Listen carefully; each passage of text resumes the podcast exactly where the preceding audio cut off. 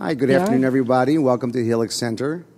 My name is Jerry Hurwitz. I'm one of the organizers here at Helix, and I want to make a all too brief introduction of our, to our moderator today.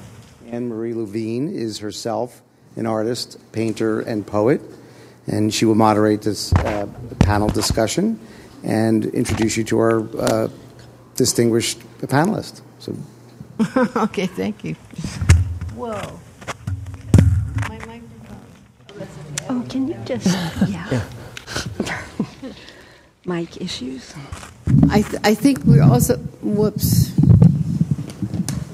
Get too much.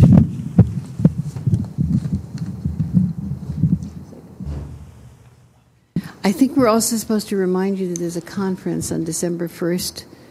The, right?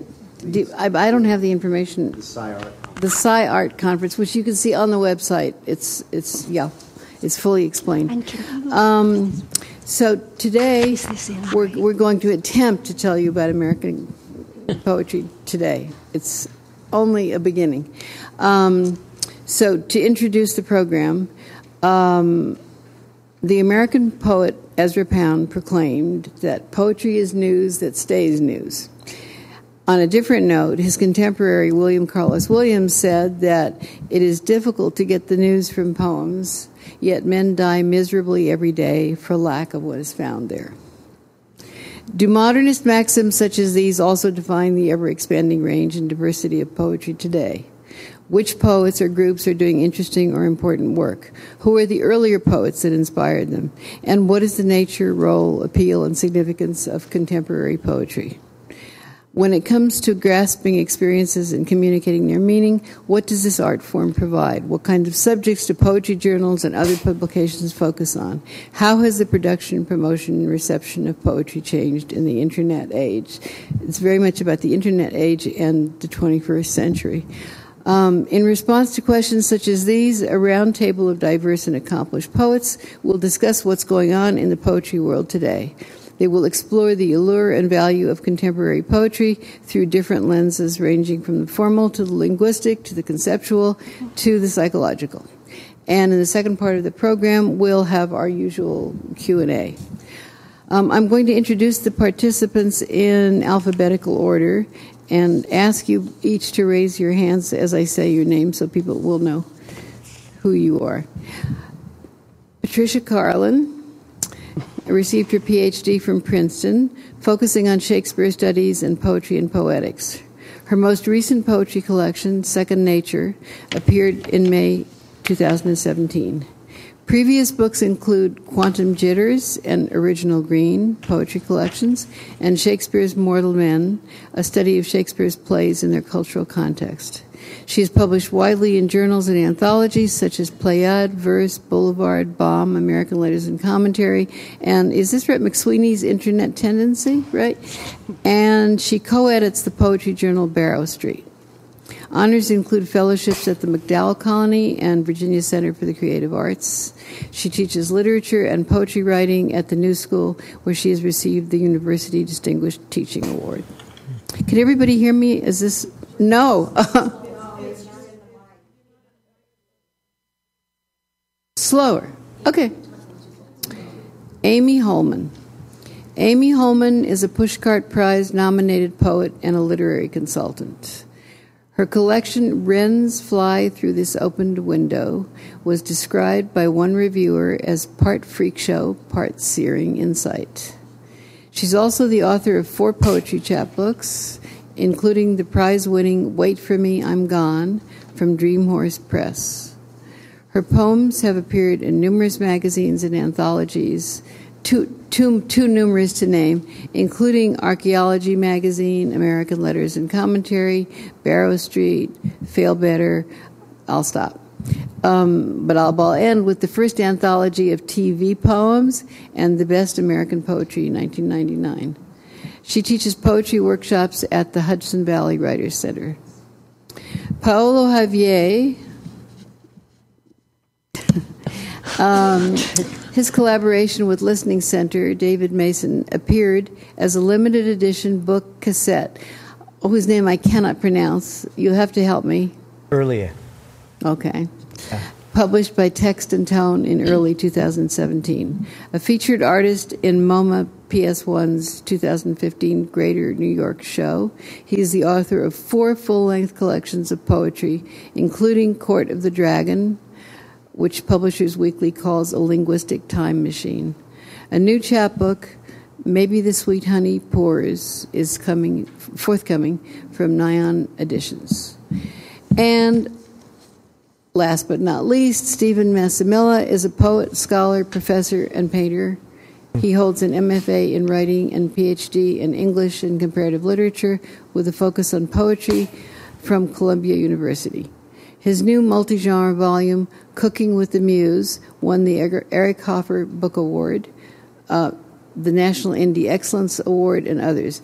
His previous books include the award winning poetry collections The Plague Doctor in His Hull Shaped Hat, 40 Floors from Yesterday, and later on, Aya, um, as well as translations of book length works by Neruda and a critical study of myth in modern poetry.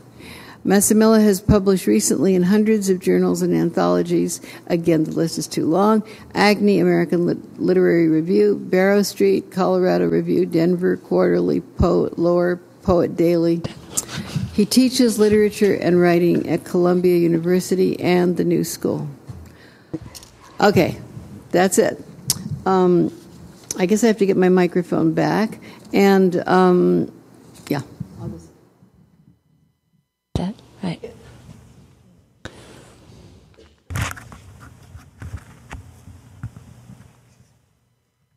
Go ahead.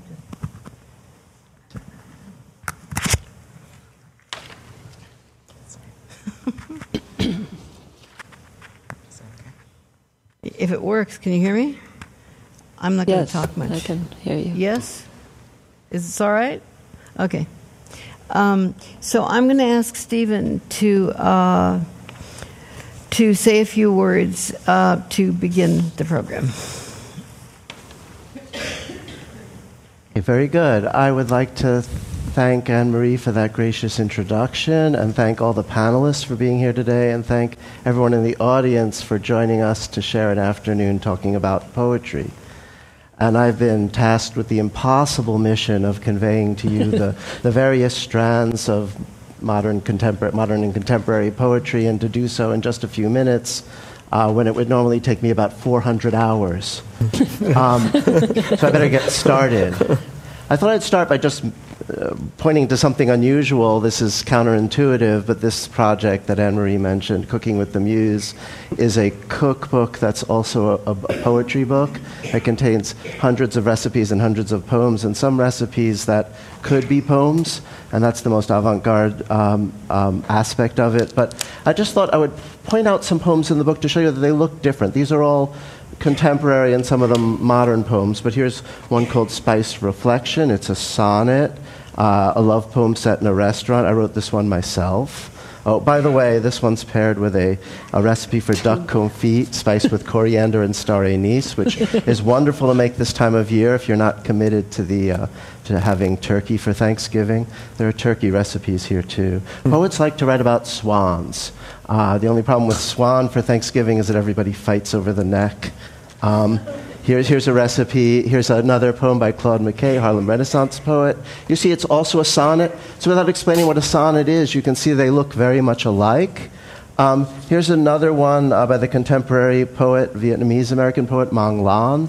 It's called Love Poem to Spinach. And as you see, all the lines are uh, scattered across the page, and it, it looks very different.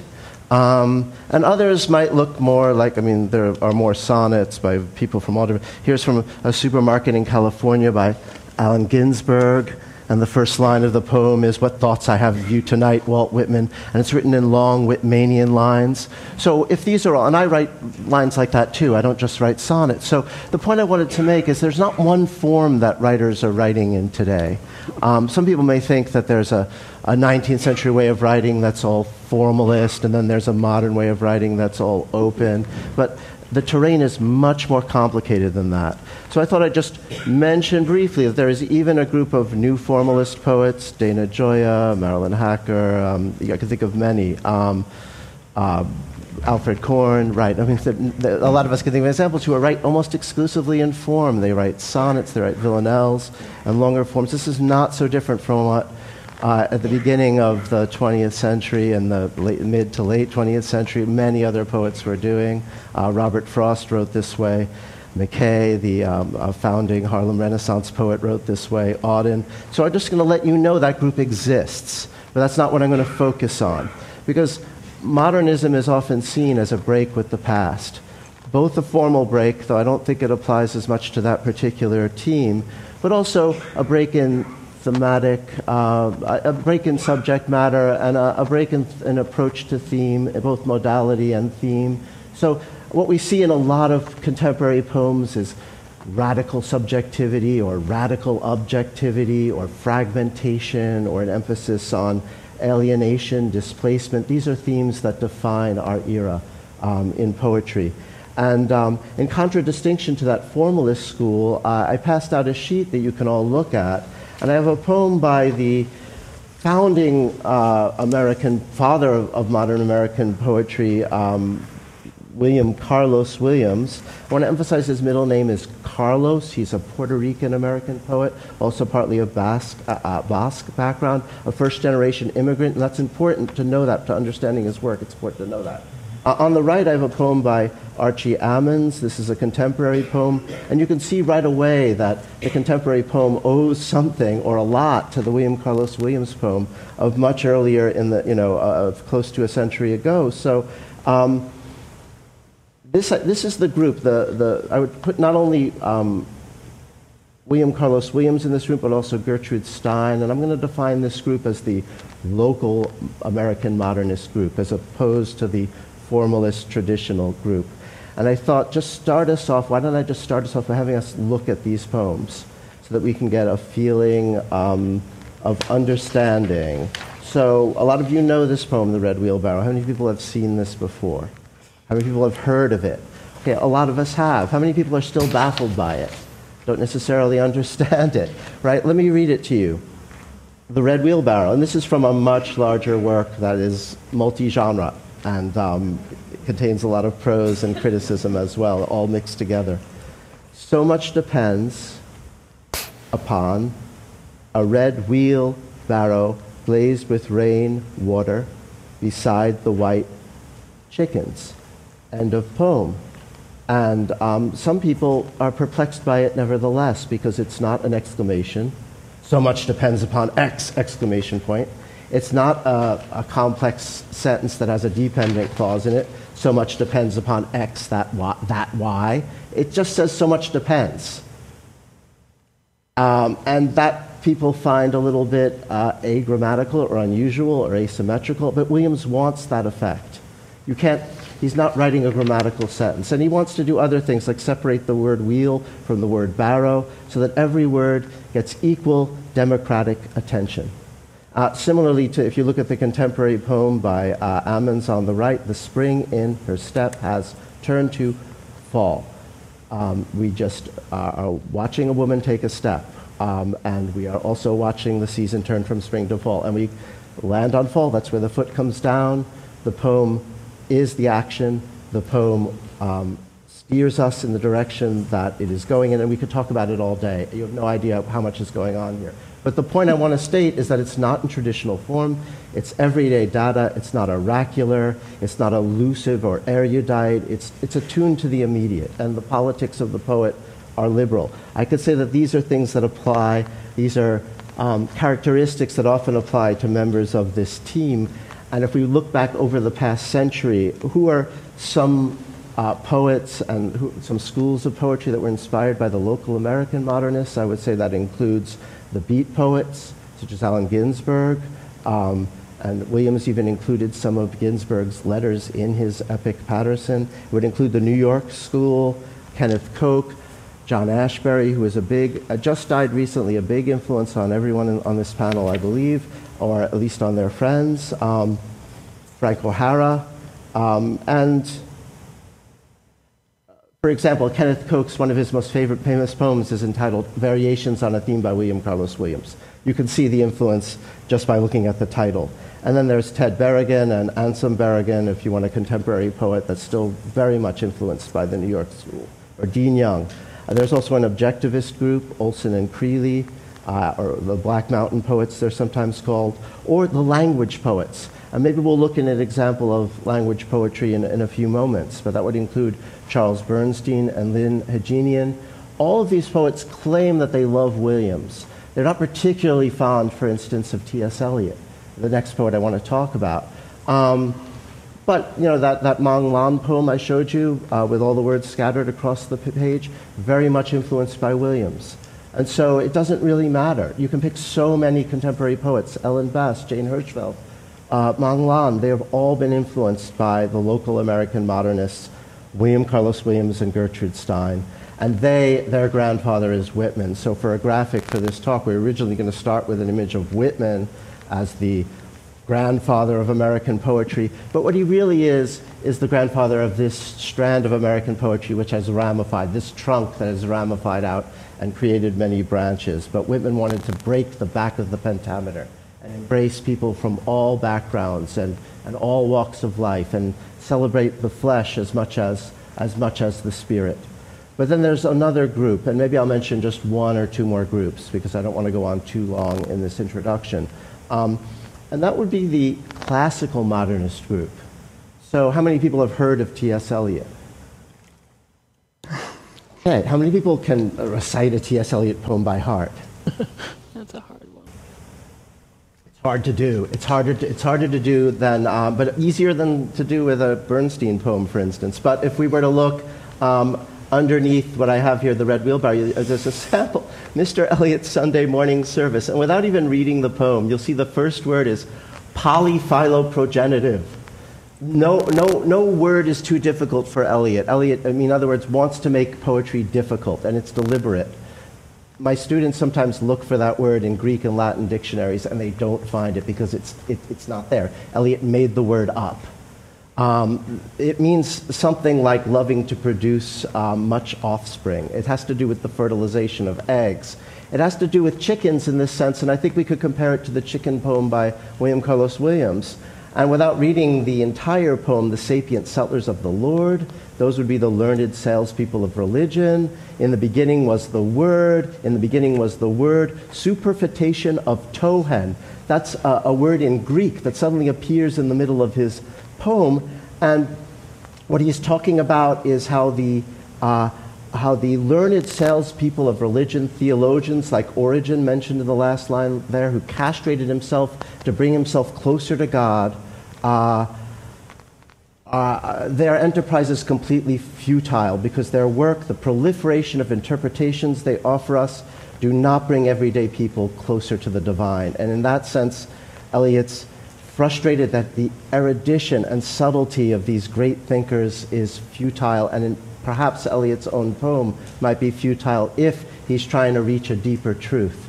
And he was. With Ezra Pound, he formed a group of classical modernists who did not like conservatism. They did not necessarily want to preserve 19th century traditions. They wanted to reach back to something more titanic than rationalism or than market economies, or than perfunctory um, practices of uh, Christian rituals. They wanted to reach back to a renaissance of classical, of a renaissance of the Renaissance, a rebirth of the great rebirth of classical antiquity and everything it signified for them.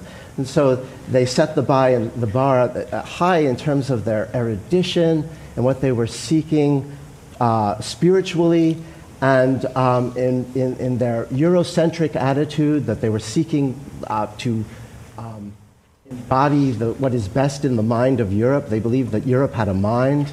And Williams rejected all of this. He felt that poetry is not sacred, poetry does not have a philosophical mission like this, it's not oracular. Um, all those things I said about Williams, Williams hated Eliot. Eliot did not think much of Williams. Williams loved Stein. Pound and Eliot worked together. And you would think that, you know, Eliot wouldn't have many, you know, uh, incarnations today, but I gave an example on the right of the contemporary poem Shiloh Church. Um, and you can see right in the second line we get bland vistas milky with Jehovah's calm. So an invocation of the biblical Lord, and it ends with the line in deserts drop the odd white turds of bone, which is not a good omen. And uh, basically, this poet is suggesting that even those who were sacrificing themselves for the noble cause of ending slavery uh, committed you know, great slaughter and therefore believed that they were unredeemable. And so there's a great deal, or might not be redeemed, or that they were sinful. And so there's the same sense of futility and historicism and high language in this poem that we find in the Eliot poem. But these are not the only heirs of Eliot. And so what I want to suggest is that Eliot and Williams, if you put them together, if you take Eliot's classicism or at least his architecture and you combine it with Williams' local belief in local modernism, you get other groups of poets like the American Sublime, the Hart Crane, Wallace Stevens group, or the confessional poets, the uh, Lowell and Plath and Sexton and Berryman. And I thought maybe I'd give you a couple of examples, one example of a confessional poem, and then I would pretty much end the talk there. But uh, we have this one by Sylvia Plath, Lady Lazarus. I actually put it next to this line from Eliot in Prufrock I am Lazarus, come back from the dead come back to tell you all. I shall tell you all. There's another side to Eliot to balance the erudition. He often includes his own anguish or expressions of his own anguish in, in his work.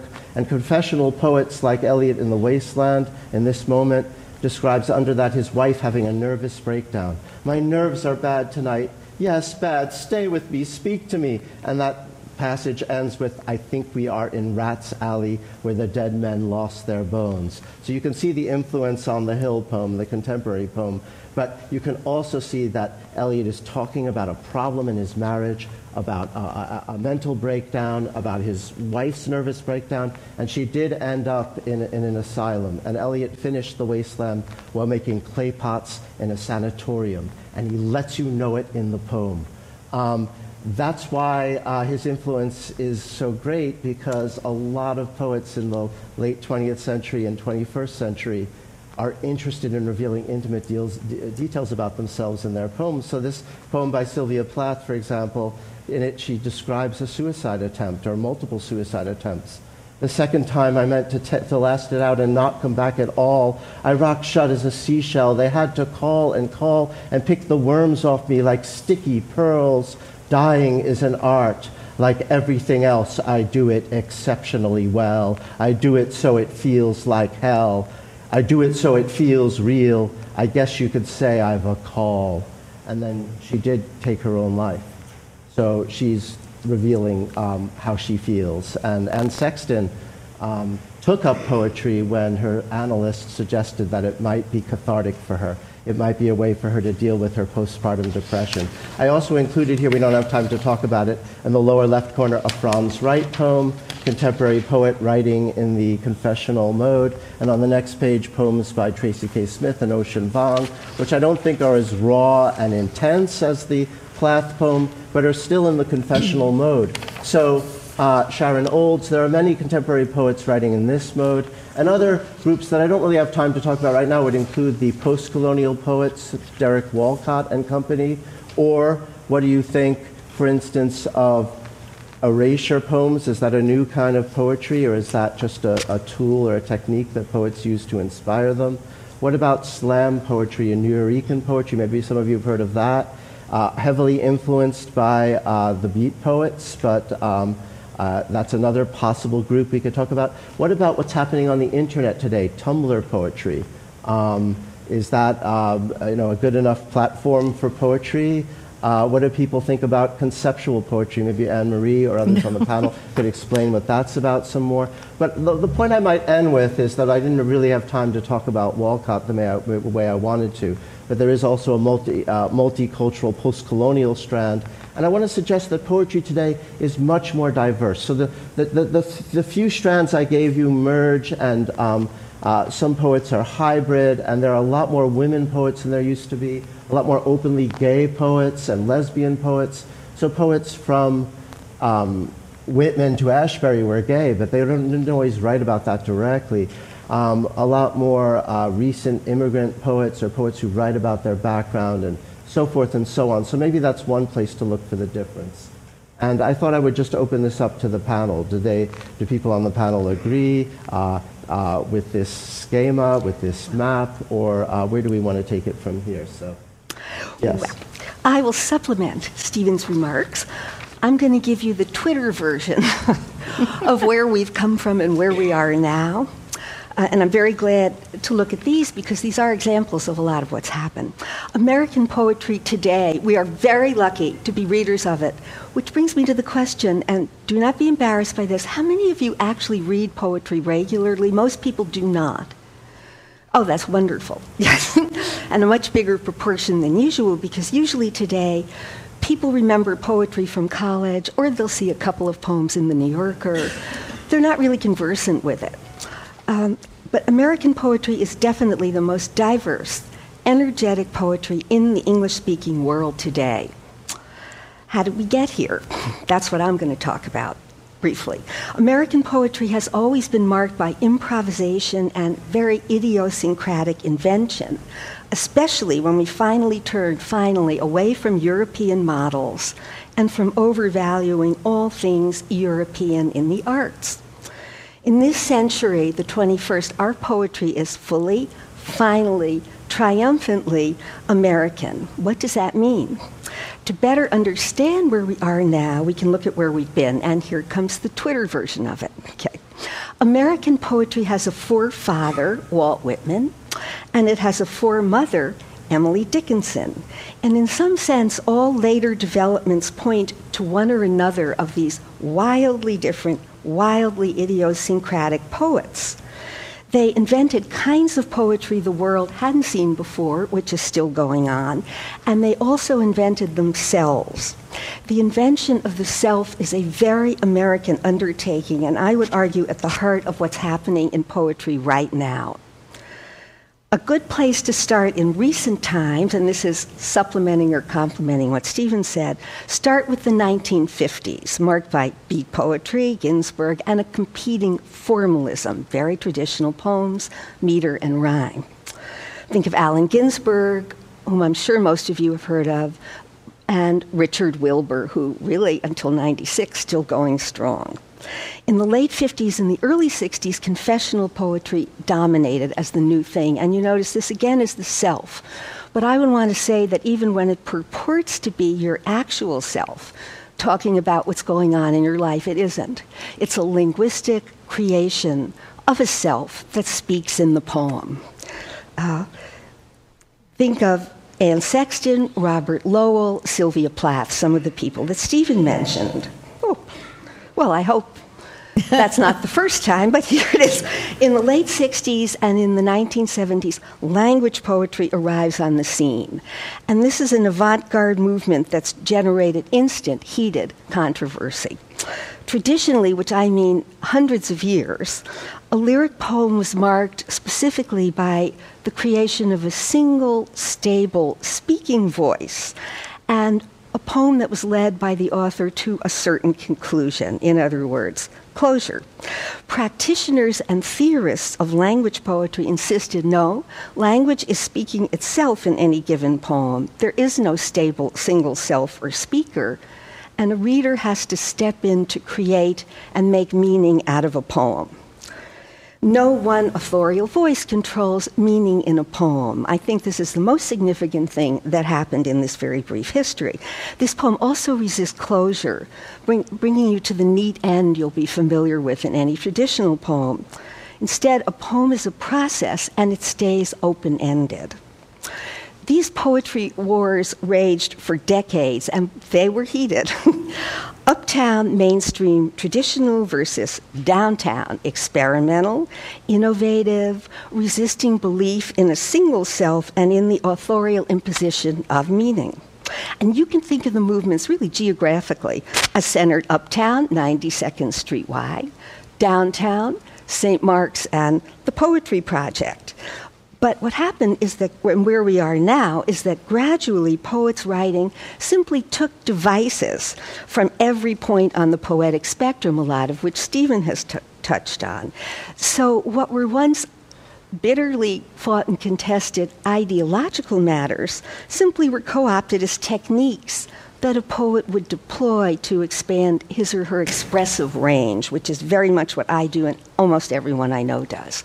For example, collage, fragmentation, multiple voices speaking within a poem, disjunctive development, great big leaps from one thing to another, and very quick shifts of tone and speech registers.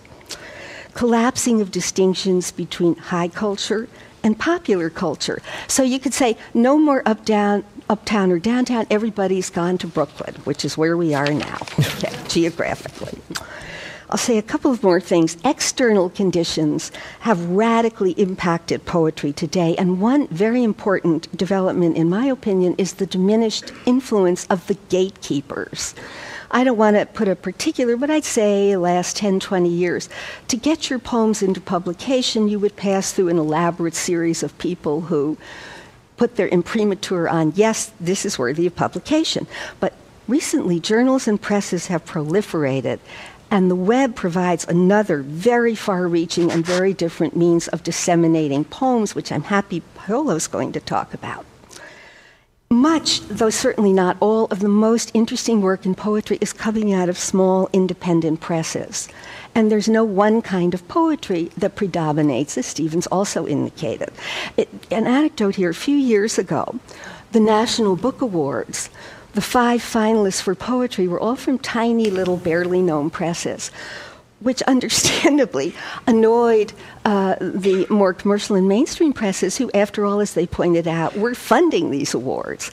So that mistake got corrected in the next series of National Poetry Awards. Uh, at this moment, I conclude there is no center in American poetry, but at any given moment, one or another of these many strands you mentioned tend to be highlighted or spotlighted. So, right now, for example, we're hearing more from traditionally underrepresented voices. Here's an example. Besides Frank Bidart, who won the National Poetry Award this year, two of the four finalists drew on their experience as African Americans, and the third drew on her experience as a Lakota Indian, Native American. The other big thing that I notice, and you'll all notice, is as you'd expect, there's an outpouring of poems responding politically to the dire situation the country and, in fact, the world is finding itself in. I'm struck by the melding of political response with intense lyricism, which is something new in political or social response poetry. Ocean Vuong, you have an example there. His new book, his only book, Night Sky with Exit Wounds, is an example of this. He is a Vietnamese born refugee. But there is no center now and no one kind or kinds of poems that predominate. It's good that there's no center. I agree. the one way in which you evaluate um, any country or any time period in literature is to go to the to see who's publishing these particular writers and mm-hmm. for the poets especially mm-hmm. the literary journal, literary review, literary magazine, however you call it, whether in print or online, and if online, whether it also involves uh, audio. Uh, that's that there that's there are maybe hundreds, probably more than a thousand literary journals, um, and they're not all doing the same thing. They there's going to be some overlap on what people consider to be good poetry. It will in in what Patricia and Stephen have talked about, it, they will be representing certain kinds of poetry, styles of poetry, um, certain modes, uh, whether it's uh, formal or not. But I think there's a kind of poetry for every kind of person. Unfortunately, schools where we get poetry from the beginning don't represent the wide variety of poems available. Um, uh, that, that people are writing. Um, literary journals are the, are the means by which poets get read. Um, so there should be wider reading of, of the literary journals, but online there's a wider readership. Um, they, you, it takes a long time to put together a collection of poetry as a book. So the magazines support writers and give them readers. They're stepping stones in some cases. Some smaller magazines lead to larger magazines. But one thing that they do represent is all the different subjects that you could be writing about surfing, beekeeping, um, art, uh, science, uh, math, money. Um, the, there's no matter who you are, if you have an ability to uh, write about something in the form of a poem, um, a poem can be a form of communication, a way to uh, a, almost a different kind of language by which to to talk about something, um, and it is also its own form. Uh, but so, uh, the, while there are many general interest uh, literary journals, uh, Barrow Street would be one, Kenyon Review, Agni, all of those that are in essence, interested in whatever you may want to send them if you write in the way that they deem is uh, good poetry. Uh, there are lots of magazines that want very specific subjects. I don't, you know, um, that's an anthology food, of, on, on food, but there's a, a specific magazine called Alimentum, uh, who's, who's the publisher is a chef and a poet, and she um, and they take poetry and fiction and nonfiction about food, but the food verse contest out of literal latte is also an option. Um, in fact, one there, of the poems in, in this book came uh, was a winner in that contest. Oh, okay, yes. Also, I have a huge number of my own poems in this book, so we don't even know if it's an anthology or a book of recipes. Or, but, but this is what we can do today. There doesn't necessarily have to be.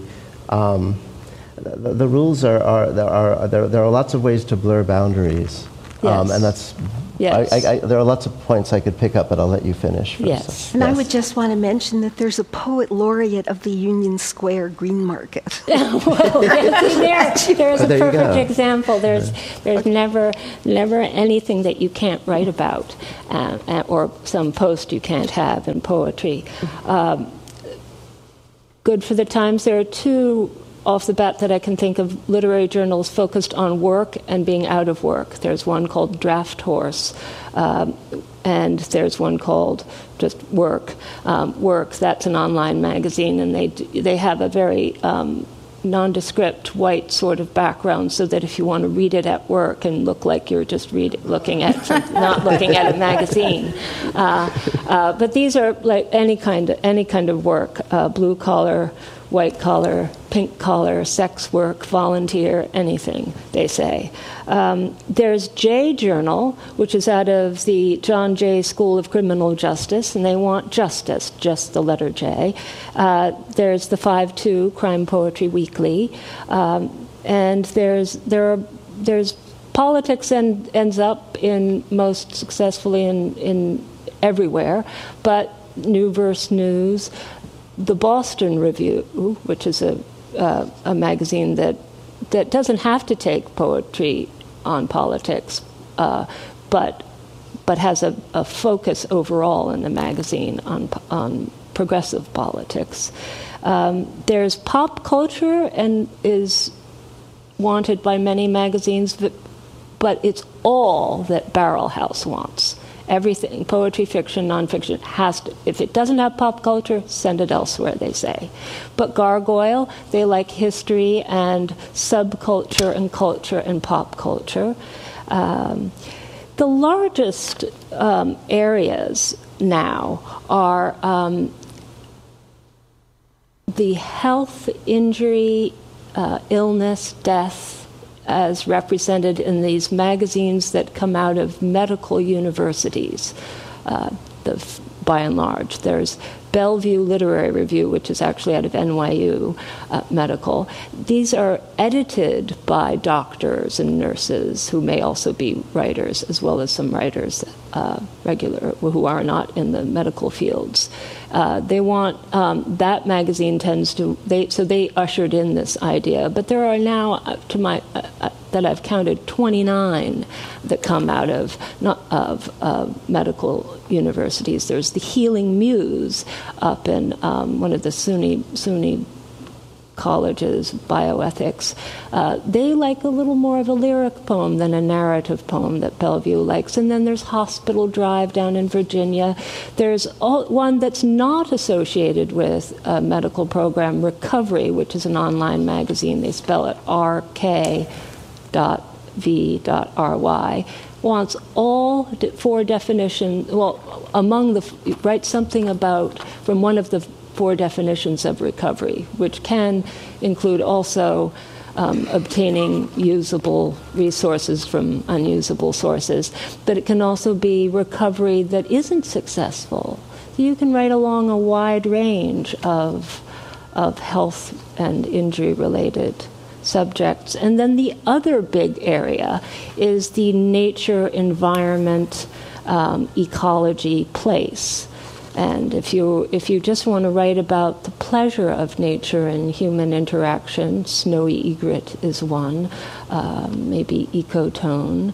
And uh, if you want to write about the ecology, there's poecology. Uh, there's a precipitate journal and um, Avocet and about place that are interested in the more environmental, the loss of nature rather than the pleasures of nature. And I don't know, there's Step Away magazine if you want to write about neighborhoods. There's just everything out there. So that's really a start. There's so much more I would say. Um, but, you know, and it, it goes into books, of course you know, there's a, one of my favorite more recent books is by Nick Lantz. It's called We Don't Know, We Don't Know. And he bases, um, uh, he uses either Pliny the Elder or um, uh, Donald Rumsfeld quotes. So the "We don't know, we don't know" is is a Donald Rumsfeld quote, and he uses elliptical the elliptical quality of those uh, statements in poems about very serious things as well as humor. Right, so even if we're just talking about poems about nature and place, I can think of a few more, like terrain.org is just about yes. the, the, environment, built or natural, and there are others like Appalachia, where people are going uh, camping and want to read a poem when, that, when they're yes. learning how to make a tent. Yes. So uh, what, what, what Amy is suggesting is just the diversity and the, the range of subject matter that is sometimes a revelation to people.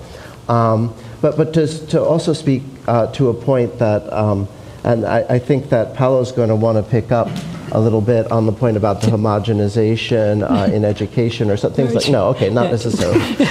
Um, okay. but um, um, but um, I, I, think I first want to pick up on the point that um, that uh, Patricia raised about uh, uh, the fragmentation of voices in, in contemporary poetry.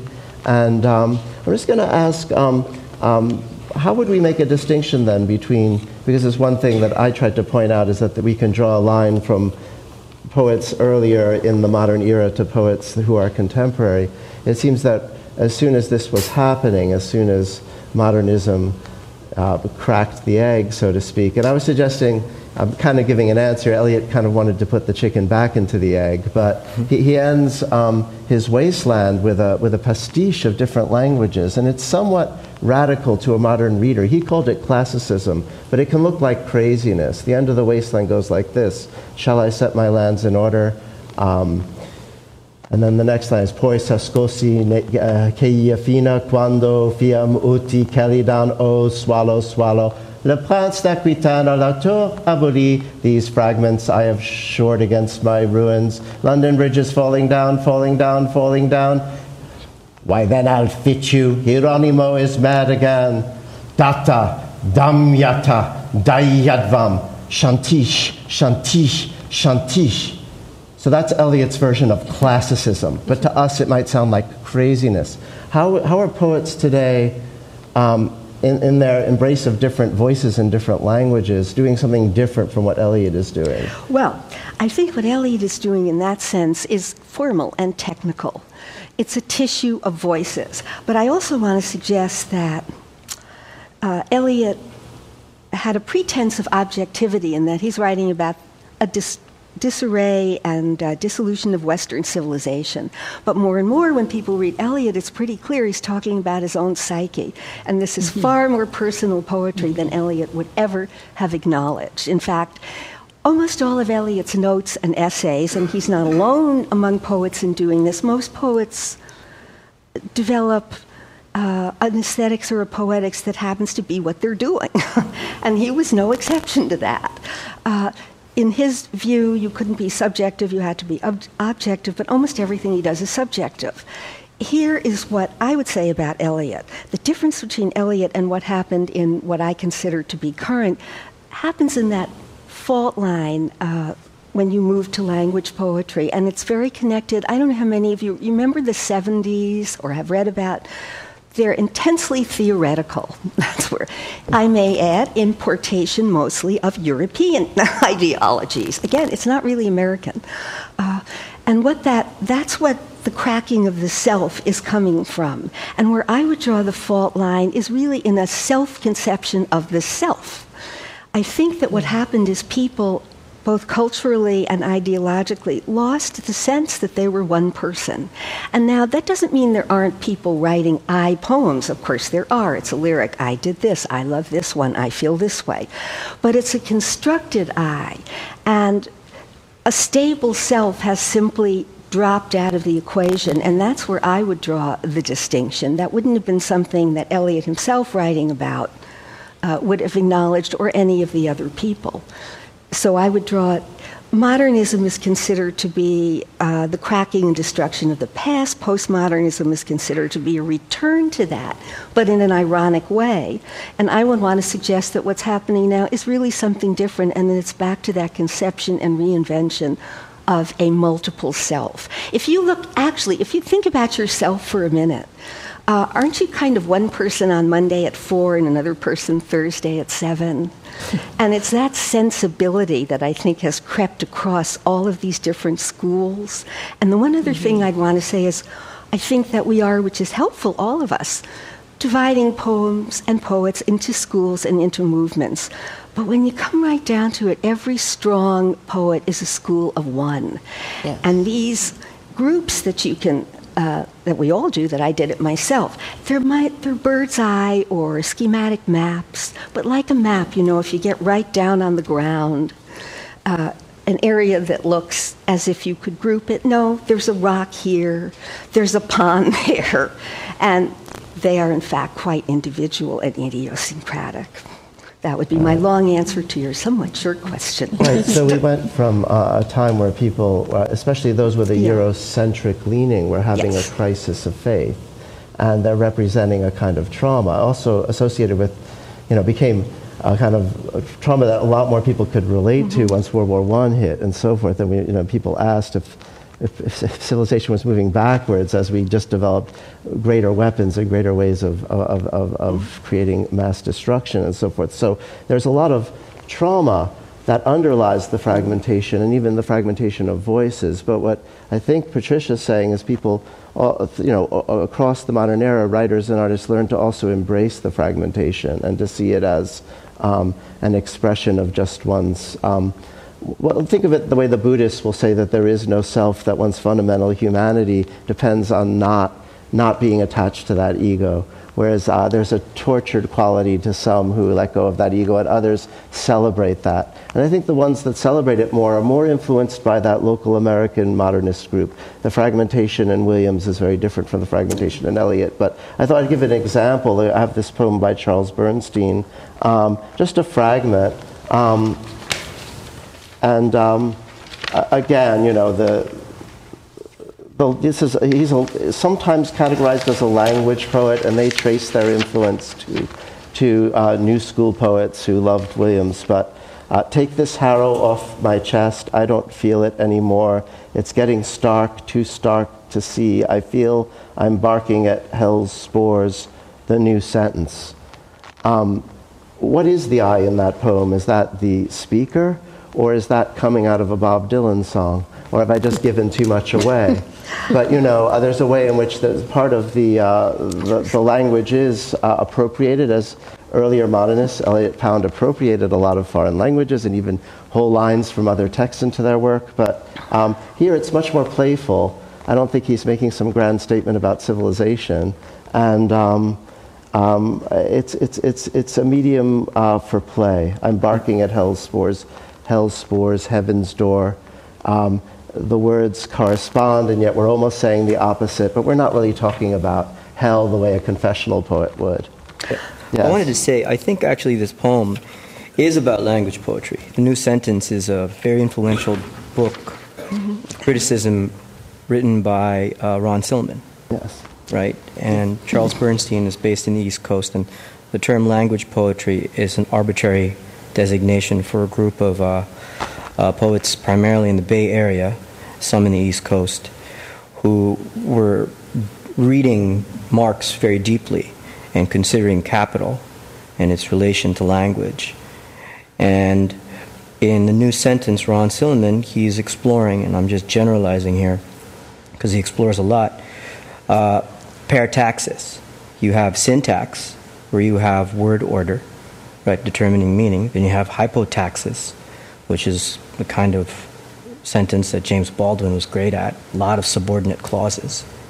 And you have parataxis, which I think ancient Greek is in, where you don't really know every word isn't in its rightful order, and so that opens up meaning.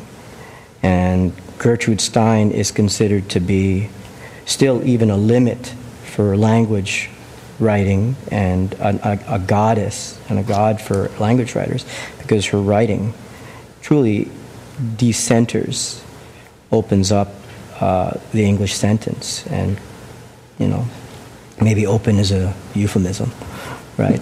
Destroys it, right? And and yes. and and yes. and that has everything to do with her growing up hearing and speaking four languages, being. Uh, queer, Jewish in occupied France, living in France as an American, right? And really writing at midnight till six in the morning, right? When everyone's asleep, right? Your, your brain is not really paying much attention to word order at that time, right? But she embraced that negative capability.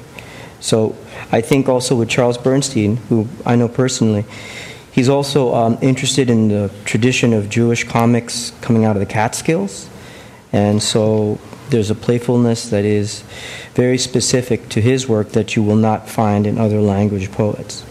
But I'm so That's glad a, you mentioned yeah. playfulness. No, yeah. And so did Stephen. I didn't mean. Please go on. Oh, okay. um, I, I, just wanted to uh, add uh, my two cents. I don't have a, an elaborate um, outline prepared. I just want to say, in terms of how I see poetry being different today, um, there's a lot more diversity, mm-hmm. right? And by diversity, I mean you have a lot of poets of color with first books, a lot of, uh, well, for the last 35 years, I think there have been more uh, female poets being published. But now you have a lot of poets of color, a lot more women poets, a lot of GLBT poets, a lot of trans poets who are not just coming out with collections, but gaining visibility because their books are actually being given awards. Uh, I think the first book of trans poetry came up came out two years ago, published by Night Boat Books, mm-hmm. which published uh, my last uh, full collection. Um, and I, you actually see poetry bestsellers. Claudia Rankine, who has a background in experimental poetry, she published Citizen, which has sold an astonishing number of copies.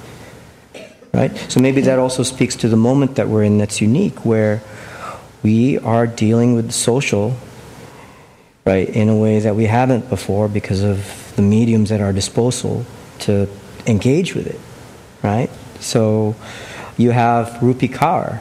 I don't know if you've read Rupi Kaur, K A U R. She's from Toronto. She's South Asian Canadian she was publishing her poetry on Tumblr, I believe, and um, amassed, Instagram. amassed, or Instagram, and amassed like a following of 2 million followers, and she's published three books of poems that are bestsellers. Number one on Amazon, everywhere, right? And you couldn't see more diverse aesthetics in these two best-selling poets, right? They have a very popular populist poet in Rupi Kaur, and then you have uh, Claudia Rankine, whose work is challenging, right? Um, I also wanted to say perhaps these um, uh, sensations are also made possible because of social media. I don't think uh, Claudia Rankine has a very palpable digital footprint, but certainly her press does. Most poetry publishers, and let's bear in mind, like most of, most of us poets are published by small presses. It's a gift economy, right? But let me uh, correct that by saying there are poets who are making a lot of money these days, and they have careers, right? But social media, you get on YouTube, you get on Instagram, you know, Lin Manuel Miranda was in the White House, dropped that Hamilton piece, and that was it, right? I mean, it's more than that. He worked his butt off for that, and it was a build up. But yeah, social media can really give you a visibility and then an agency that poets 10 years ago couldn't enjoy, right? Now, having said that, and I mentioned poets have careers now, there's a professionalization of poetry right? Like you have career tracks as a poet. Poets have agents now, right? They do. Like they have agencies. There are three big agencies now. If you want to book a poet, you got to talk to their agent, right? That's relatively new, right? They used to be exclusive to folks, uh, big names, you know, but now it's not so exclusive. Folks with first books that make a mark digitally, they have agents, right? And that's also, I think, uh, a phenomenon made possible because of the rise and prominence and prevalence of the MFA. Oh. MFA programs, right? That's a Master of Fine Arts, so creative writing. writing. programs. Yeah. Which uh, were not nearly so numerous even a few decades ago as they are now. Now every university yeah. and community college has one. Right. Yeah. So, um, so uh, Paolo, you seem to be saying that it's um, something of a mixed bag. That there might be poets that we've heard of, like Rupi Kaur, but uh, at the same time, you're saying that that getting known might depend on the internet or depend on how a press promotes the work. Um, and yet, um, to take the Rupi Kaur example, then to, to, to write in a way that's suitable for uh, an Instagram post, you have to write really short poems that would appeal to everyone. And uh, you might actually sell over a million books, between one and two million books, when you put them together in a book. But is this really the way to construct the best poems? Is um, online construct because i mean poesis the, the greek word means a, a, made thing is there enough of an artifact there or enough agency on the part of the poet? Or is it a matter of pursuing what's trending, or a matter of pursuing the bigger audience as you move? Um, and does that take us out of the, uh, the creative space that a lot of poets would want to operate in? And that's a, a question, right, um, that you might be raising. Well, I, I, guess in terms of, I mean, there's no questioning taste, and I, I'm always hesitant to sort of qualify a poet's work. I'm always mindful of Gertrude Stein's reception. Right. Right? Yeah. Look, now she's undeniably one of the greats, and she's still influencing poets. But what fascinates me about Rupi Kaur is the platform that mm-hmm. enabled her success. Right? Yeah. Instagram, mm-hmm. which is also the platform Instagram, Twitter. You got to have a Twitter handle. You don't have to, but that's how a lot of poets coming up uh, are thinking. Like they feel that it's incumbent on their career that they have a digital uh, presence or digital citizenship. Get a Twitter account, uh, you have a nice author photo, that gives you traction, right? But, so, but it makes you write very short poems. Not necessarily. I, I think what's interesting then, maybe for me, my question would be well, let's talk about that. Like these platforms that are enabling greater visibility for poets and then we can talk about the poetry after. I always am mindful of the fact that myself personally, I've been Facebook free for eight years. Um, 12 point program. This is way, way before, you know, the, the fake news scandal, like, you know, all that stuff, right? But I was always very uncomfortable about it just because it was so distracting from writing the poem for me. It's so hard to do that uh, to begin with. Um, uh, and so, but, but I think my point is that you've got Tumblr, uh, you've got Facebook, you've got Instagram, Twitter. They're owned by billionaires, right? So there's a there's an inescapable matrix there of poetry and capital that is new, Yeah. but is Mm-hmm. not discussed, right? So I think it's where, as a poet, what you make your poems on now is definitely something that I think about, and who am I giving it to? Not to be a paranoid or anything, but I think about it because I'm going to be giving money to. I don't want to give to, you know, I can fight the power on Twitter, but what's his name is cashing it in. Person who runs Twitter. You're, you're probably looking at the only two Facebook free poets in the country. Gathered right here today. Uh, um, it's, you know, the professional, I'm thinking about it just in what's come up, two things. One is the professionalization of poetry, which is actually an odd and rather modern thing. Uh, there didn't used to be a career track, but there absolutely is now, complete with resumes and credits Yeah. that you amass. One, that's partly because although there are some poets on the net, and that's just going to increase, who can actually make money at this, most poets still cannot. They're dependent on a day job, and the day job has increasingly been in the university, which mm-hmm. has also had an effect on the poetry. It's a cyclical feedback kind of thing, I think. Mm-hmm. And then the second part of that that I wouldn't want to lose is play, which you brought up and which Paolo brought up. You can forget about all of this that the purpose of poetry is pleasure. Yes. and the way to read a poem is to immerse yourself and experience the poem. And you mentioned n- negative capability. It was Keats' thing about Poetry is ruined for many people. I'm happy that I read it way before I ever got any of it in school. good, mm-hmm. it's taken into school in the what is this poem saying? No, that's not what poems are doing. What they're doing is setting forth something in a dance with the language that creates pleasure, play, and the meaning of the experience, which you will only feel if you let yourself experience it. So, although we're trying to map it here, we all know, and you all know too, that's really not. The poetry escapes that, and it's not where it should be. It's only a useful way of doing it. I don't know what's going to happen. I still don't.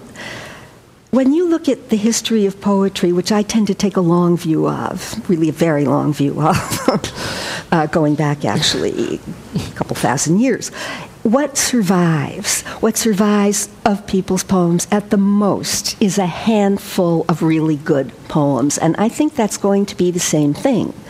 That isn't to say that I don't have a um, negative or positive view of what's going on now. It's one way of disseminating it. Claudia Rankine, to me, is a superb poet. I really love her work.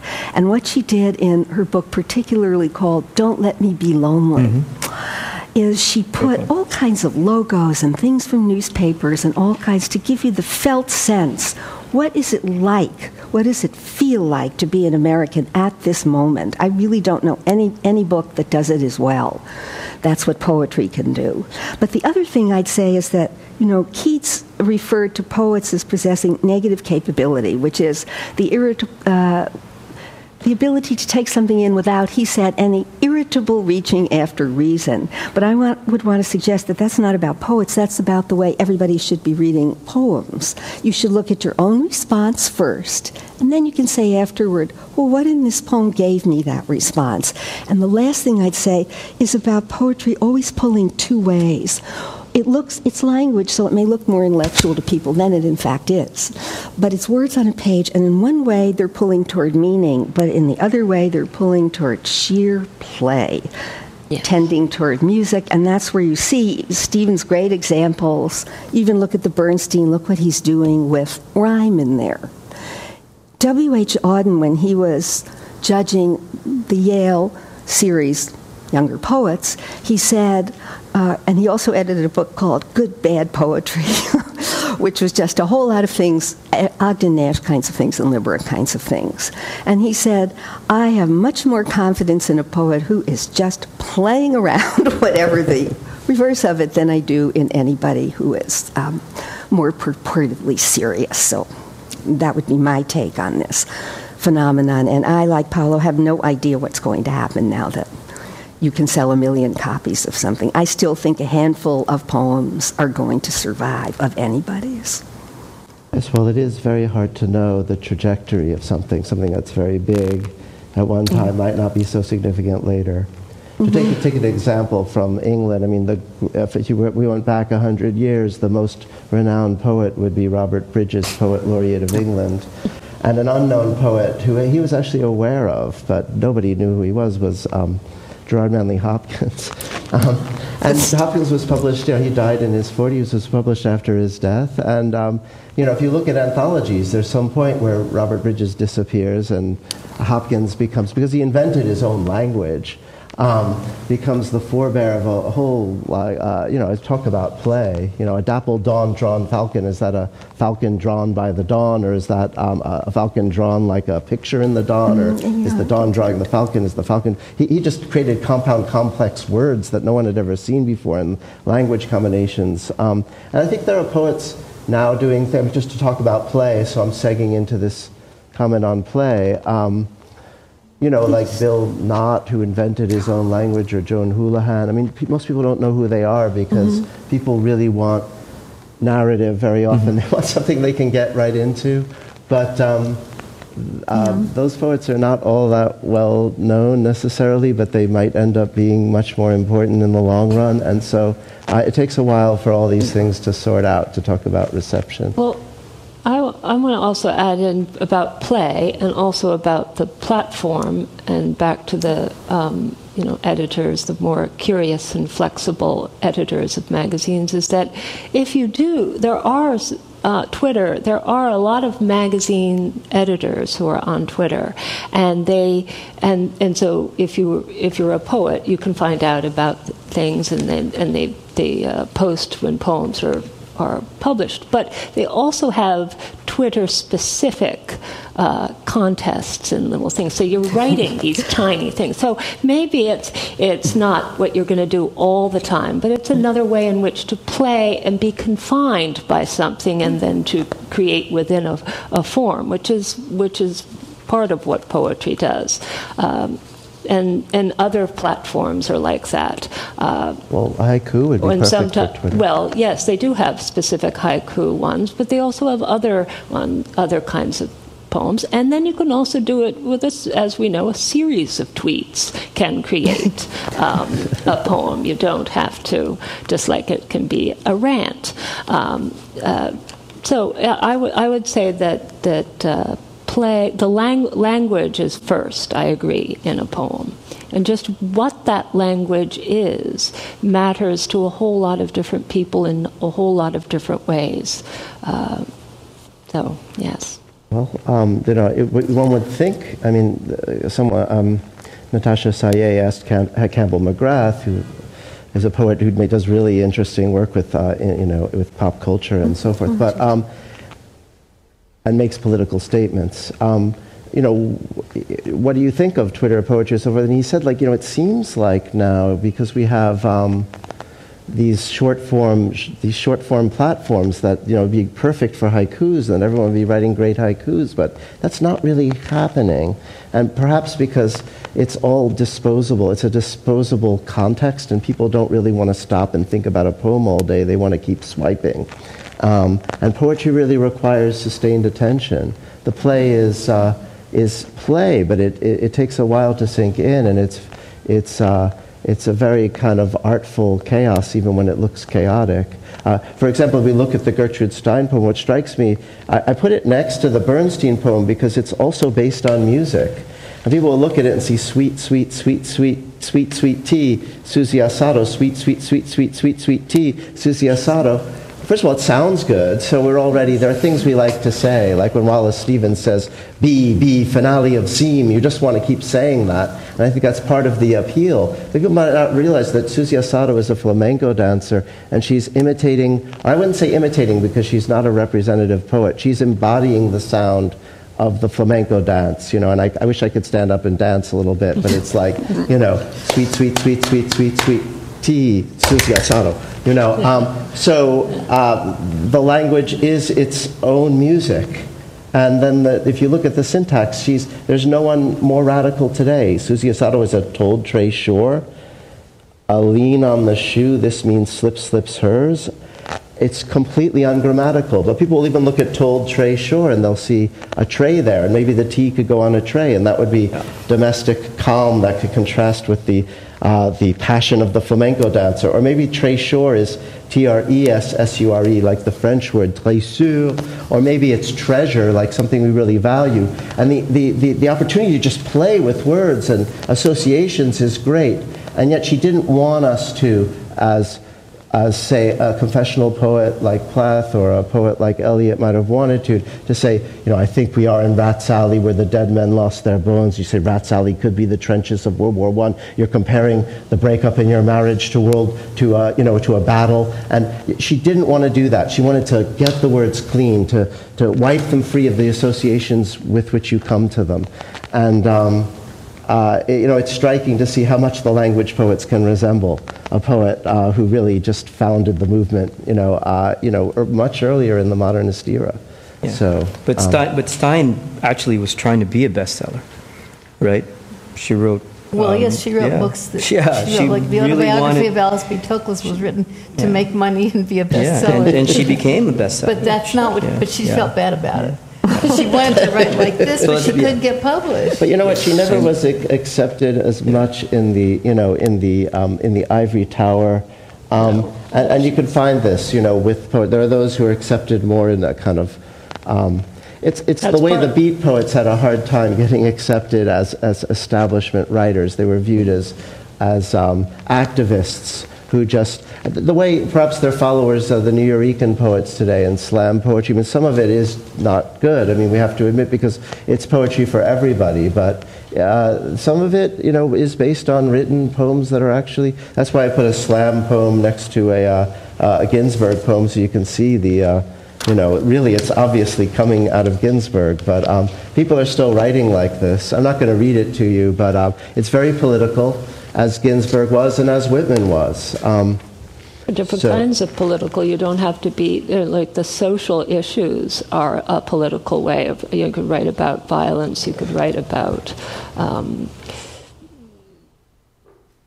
uh, not being able to find a job. You could write about all kinds of uh, social issues and be in a, in, a, in, in some way uh, or have a social conscience without it being the upper politics um, of you know po- you know uh, what's happening in the presidential office. Right. There are all kinds of politics, and then there's a, and then you can have it almost backgrounded in a poem. You can, you know, they're all different ways, and again, lots of. Um, Beside, and you mentioned Nuyorican because another way in which poets are supported in, um, and by support, not just you know being heard, having their poems heard, is by giving readings or performances of their work. And that's another. Um, uh, there's a set of people who are running regular reading series around uh, any uh, around the country in any city and um, in suburbia to libraries, cafes, bars, um, universities, literary centers, and and those people are also flexible uh, in in who they present present, and and it's up to the audiences, just as it's up to the readers to help determine uh, who who should be um, who should continue really being heard. And part of what everybody loved. Um, Gertrude Stein was because she was so different. They liked that they didn't. She didn't make the ivory tower. Certainly, yeah. ones who came after. Uh, but they uh, wouldn't, even if she wanted, they wouldn't publish this stuff. That she had No, like I a know. pile No, of but later, right, later people loved her. But even Yeah, so, but, apparently in her archive at Yeah. Yale, there's a Yeah. thousand pages of unpublished writing. But think how much The she poets wrote. who love her now. That's really the poets who base themselves on problem. We Yes. forget because we, Yes. you know, we, we edit when we look back at history. We Yeah. forget how radical and how um, maligned she might have been in certain circles, and that's what I'm saying. But it is tricky because there are, you know, you go to some open mic night and people are reading off, um, you know, cocktail napkins, and a lot of it is just awful, and that could be true of a lot of slam poetry. But uh, if it's a gateway drug that brings people into the art form, maybe that's all that that matters. But there are lots of people who believe that, yes, in performance writing, that they, it really ought to work on the page or be more about this. So, you know, there, there's good and bad in every Yeah. Well, in sure, I mean, arena. and we know that the more that we um, are immersed in our own field, there's always the good and the bad. Well, the poets used to have it all. I mean, there was the Iliad, and then you know, two millennia later, there was War and Peace, and it all the, the popular genre became the novel. And so, a lot of questions that, that what poets struggle with is how to reach that audience uh, Yeah. without without you know because we don't want to say what what reaches a bigger audience is better or that what's m- even what's uh, what's more moral is better. I mean, that seems desirable, but uh, you know, maybe that's not possible. Maybe there could be um, you know, just because it's well-meaning uh, doesn't always mean that it works as great art. But um, that there is that challenge to try to reach out and at the same time preserve a certain amount of um, integrity. Um, and I think I don't know. Maybe I'm just free associating. What do you What do you think? Um, um, so, uh, but um, on, at the same time, I think these avant-garde movements, even when they're a little bit rough around the edges. Um, often have much more to them than people recognize at the Yes. time. So Yes. people might have looked at, Yes. at Gertrude Stein and thought it was just Drek. I mean, um, uh, and now I think a lot of people uh, reject a lot of work because they think that it's not formal enough for them, or but they also reject it because they think the opposite. You know, maybe it's too ivory tower. So I think everything has to be taken on its own terms. I'm not sure the ivory tower in that sense really exists anymore. I know exactly what you're talking about. Yes. But it, that's what I meant by the gatekeepers are gone. And Yes. that has also to do with the way MFA programs have moved into the universities. Mm-hmm. It's a feedback loop both ways. But isn't that a kind of gatekeeper system? Because there are all these programs where people are taught to write a certain way. They can't start with the spoken word the way writers of the Iliad did and then move on to something else. They have to start writing short poems that follow certain criteria. I don't really think that's true about MFA programs. I think they get a bad rap. I think it just depends who's teaching them. I understand what you mean. It does put a certain constraint around what's happening. You know, the um, the common thought about MFA programs is they're just producing a lot of people who are writing perfectly crafted poems, all of them a muchness, and nothing really exciting. But you know, in any age, there's only ever been a couple of people who were any good and would last. All you have to do is look at the 16th century when the sonnet comes along. I unfortunately have looked at these. There are hundreds of these utterly forgettable sonnet sequences that were extremely popular in their own day. And I think that's the equivalent of what's happening now. You know, we don't know till 50 or 100 years who the people are going to be that people will still be reading. We can't tell that now. But I think they're there. Um, I don't, and I don't. I don't see formal academic rejection the way there used to be. There certainly was, where you wouldn't let certain things in, and you wouldn't look, just look the curriculum alone. If you look at it, is Well, broadened in a certain way that I don't perhaps know. I not can as think of, yeah, I can think of a large number of poets, though, that talk a lot about how much rejection they're getting and, Yes. and, and so forth. So But- it's not as if um, there is. I mean, there are certain rules you're supposed to follow. Um, think even about poetry books. they What if you are? tried to write a poetry book that you didn't put any blurbs on it and there was nothing on the cover? This would affect its reception. That's- so yes. there are Yes, certain. gatekeeper. that's definitely Yeah. the profession. Yeah. That's the professionalization. At the same it. time, I think Rupi, Rupi Kaur, to go back to her, Yeah. she published herself. I think she self-published, and then it, it sold so many copies on Amazon, and then a big press latched onto her. And that's Right. what's But But happening. doesn't, now. doesn't Yeah. yes. Yes. So, yes. but I, I think I do I, I do agree with you that the MFA is really powerful uh, right now. The the desire to write poetry and publish a poet feeling incumbent to enroll in the MFA. And unfortunately, most MFA programs only admit 10 people per year. So there is mm-hmm. gatekeeping that's happening, and who gets to teach in these programs? Yeah. It's sort of like connect the dots. And the, the template for poetry that in the MFA programs is adopted is still the traditional lyric narrative poem.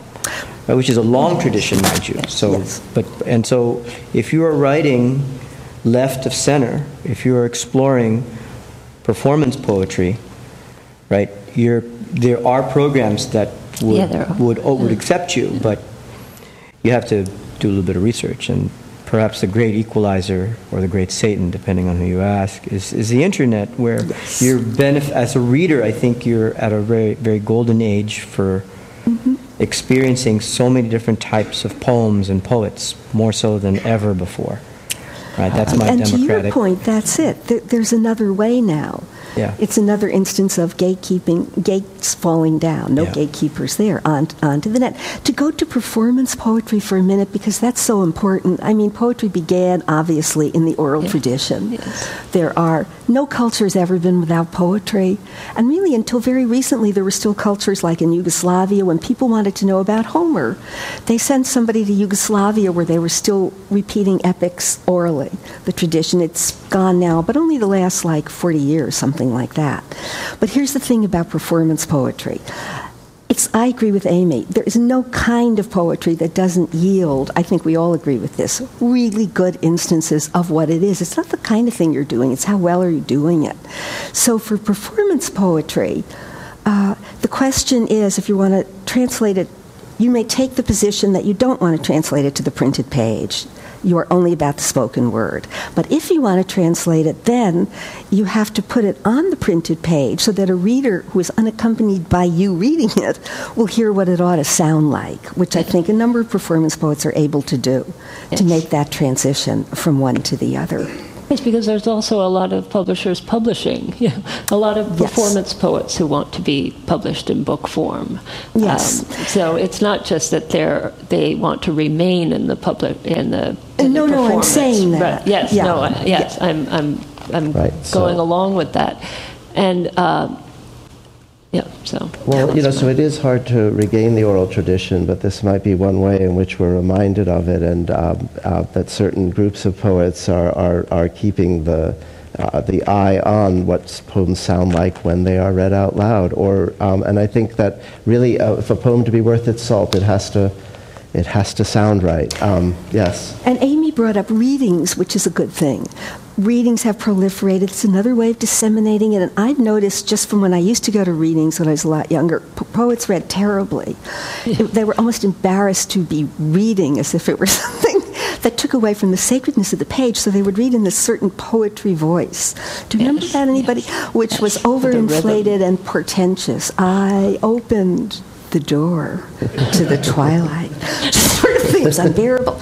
There's been a feedback loop where poets read much better. They write differently because they're reading to audiences. You know it works when you're reading a poem. My poems got a lot better when I started doing a lot of reading mm. because I understood what worked, not just on a page Yes. in reading. So I, I would want to add that Yes. too. I, I, I want to say that I actually disagree. I think the oral tradition has never been more popular. In fact, I'd say the most popular po- poetry is, has never been more popular if we are going to keep an open mind and accept hip hop and rap. Oh, that's what I'm as poetry. saying. Yeah. And, right, it's because of hip hop and rap that we see tremendous diversity in terms of, of young people who are taking a chance at expressing themselves and instinctively going to the poem. But it's actually not instinctively because they've grown up listening Yeah. to this very old tradition of poetry, oral poetry, which is, and rappers are the great, great poets of our age. I, I, Uh, no, I agree just, with They're just not Yeah. straight white They do too. males, right? Well, yeah, I- I So- except for Eminem. I- I'm not sure what made you think I was disagreeing with that. I'm saying the opposite. That readings are one of the most important ways that the oral stuff is disseminated. And I also would want to say, if you look at a poem, I hope people go and read a lot of poems. If you go look at a poem, it's ego that gets in the way when you're a grown up. When you're a kid, you hear something. Think about the way kids parody a poem. You know, uh, we remember. Um, light a match eh, and watch it burn, watch the schoolhouse burn to ashes, fa la la la la la la la, sort of thing. They just look at a poem and they don't feel that they're challenged to understand it. And if you go back as an adult and you just read a poem, the best way to pick up your point, Paolo, is just read it aloud and listen to yourself. Yes. And if you do that a couple times, you will understand what that poem means. It will, it will come into you because that's where it is. Yeah. But one thing about rap is that it is performed with uh, instrumentation or with mm-hmm. singing voices, and I think that it also has a lot more followers than poetry. I mean, we're talking the you know the not just a, I mean, I should say it's it's unheard of to sell a million poetry books, but to sell uh, rap music uh, for an album for a song to go platinum it's no big deal really um, so mm-hmm. the question the poets are always asking themselves is how especially in this day and age mm-hmm. where there are some poets just um, like conceptual poets that are uh, using appropriated material and there is no political meaning to what they're doing. It's not about social engagement. And right next to that, we've got other writers. Um, um, I, think uh, mentioned the diversity of poetry today. I mean, I, I, mentioned the Harlem Renaissance. We can draw a line from there to the black arts movement of Brooks and Baraka and how activist they were in their time. And, um, uh, but, you know, if you go to, say, Ross, you know, uh, I don't know, Ross Gay's poem on, on Eric Garner, even if he makes an important statement or a sensitive statement about that, who will really see that? How, except other poets. And so um, it's a question we have to ask. Is there a way to, um, that poets can reach out, especially this time where so many poets want to be activists? And I don't know if we really have a, um, uh, a platform for doing that because poetry requires that one not write propaganda, that every line has mm-hmm. to be um, its own, uh, it has to undercut itself on so many levels. When I hear politicians use lines out of poetry, they almost invariably use them incorrectly or d- demonstrate they don't understand the work. But I think right now it's a very challenging time for the, the poets who want to be socially engaged and uh, uh, want to, uh, you know, convey their responsibility to make a difference. Go ahead, yes. I, I actually don't think so. I think um, poets have always been the first to respond with language in response situations. It's just in our culture in the United States, we don't really care as much about poets giving voice to what we're experiencing compared to Mexico, compared to South America, where poets actually have a voice in terms of expressing what's going on in current events. I would argue that a lot of publishers right now, when they're publishing poets, they want to look for poets who are engaged now right? they do. Yeah, well, but but let's go back to 9/11, which is not that long ago. How did people grieve? Mm, Most people poetry. who don't really write poetry, their first instinct was to write a poem. When I went to Union Square, so many poems. Angel Island, right? The immigrants are denied immigration. The Chinese are non-European uh, Americans. I mean, they wrote poems instinctively. I just think that, you know, it's now seems to be there's greater agency for, for you to be a poet who is socially engaged. Combination of social media, combination of the visibility of poetry, um, and combination of, I mean, hip hop, right? Hip hop, rap has always been about what's going on social in in the social realm, right? So it seems that you also, for a moment, talked about poetry as therapy, which was because it goes back to what I said about Sexton. Yeah. But it's interesting. Um, on the other hand, I'm not sure that that always works because poetry and psychology is a very big theme. But um, for instance, Franz Wright, when, when his father James Wright found out that he had become a poet, uh, he said to his son, "Welcome to hell." Um, and I, I mean, I, I, like the saying that a um, I like to say that a, a sad poet is a happy poet, um, but really it is a. Um, uh, whether poetry really works as uh, you know as a way to grieve, um, it, it, seems like it should be cathartic, but it also can um, can uh, become an obsession or a dark obsession of sorts, and I don't know. It's about transformation, though, yes. of yes. what's dark. That's the yes. difference transformation yes. through language. It's like opera. You ask yourself, why is this pleasurable? They're all dead at the end, or Shakespeare tragedy, but it is. And because it's been transformed through the art. A terrible beauty is born.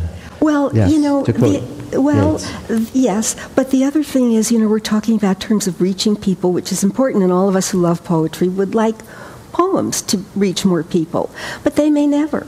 And when you think about it in absolute numbers, there are probably, because there are so many people alive, the tiny percentage here that are reading it or interested in it probably are more than people who've ever lived at any other time, and it does it ever have to be? Just about rap, um, you're bringing that up because I grew up in New York and they are street rhythms. yeah. And I was so struck by that, I just saw Hamilton, and this is the thing. Oh, when? It was completely, it wasn't a gimmick. It was so appropriate because um, the Amer- that's what I mean by American poetry's finally come into its own in this century, partly through those responses because our revolution was a thrusting upward from the ground up and the city up of these energies that couldn't be contained. And that's what you hear in rap and hip hop. And it's wonderful because the second act of that is a real, really very sad act. it's devolved from that into politics as usual. But there it is. Should we open it up? I think so. yeah. Well, does anyone have any questions? Good. I think the microphone works if you. okay. People behind you won't hear you. Yeah. um, am a, a, singer, and um, I live in an artist's building on the west side. Mm. And we have a group of people who've met for more than 10 years every other week hmm. uh, who get together and read poetry. We read what we've written, we read whatever interests us, and we always discuss it in terms of uh, what can we know about the poet, what was going on at that time. And um, it, it's just been extraordinarily valuable for us as a venue for us to find out what's universal, where we are in our growth in 10 years. We have people in their 90s, two people in their 90s, one, two people in their 70s, people in their 60s, people in their 30s. We have about eight people yeah. that show up for this thing. And uh, the growth that we've all had by reading aloud every week, and we read poems more than once and ask. And we're not erudite. We say, I don't know what this means. What do you think this? No one's trying to be crazy about their um, ego with it. It's mm-hmm. we're really there for an exploration, and I think it's the universal, a necessary uh, expression for for us to. Uh, experience intimacy through through through writing, and uh, I think it's very exciting that the written word is um, happening on the internet. Um, I have a young niece in rural Massachusetts who listens, to, who reads a Ruby Carr, and she's a young woman finding out about her own voice mm-hmm. as a woman. And here's here's a great venue for her. And this is a kid who would never be exposed to poetry.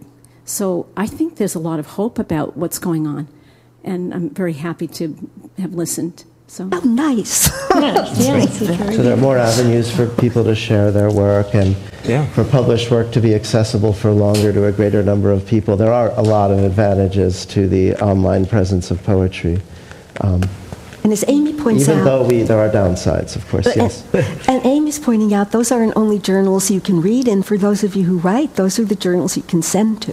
and many of them are webzines, like the one I mentioned had a .org at the end, and so yes.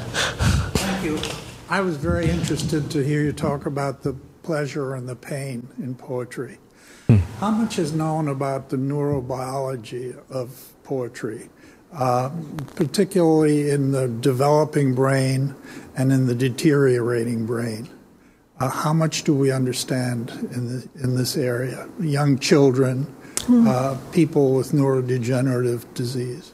Well, we do know that I, mean, I have very limited knowledge about this, but I do know that play makes a difference at both ends of that, that it's very important for people to engage and in play, not necessarily to worry about what they need to get done. Or, and um, poetry provides that. It is, a, it is a lifesaver for a lot of people who engage in that art, I think.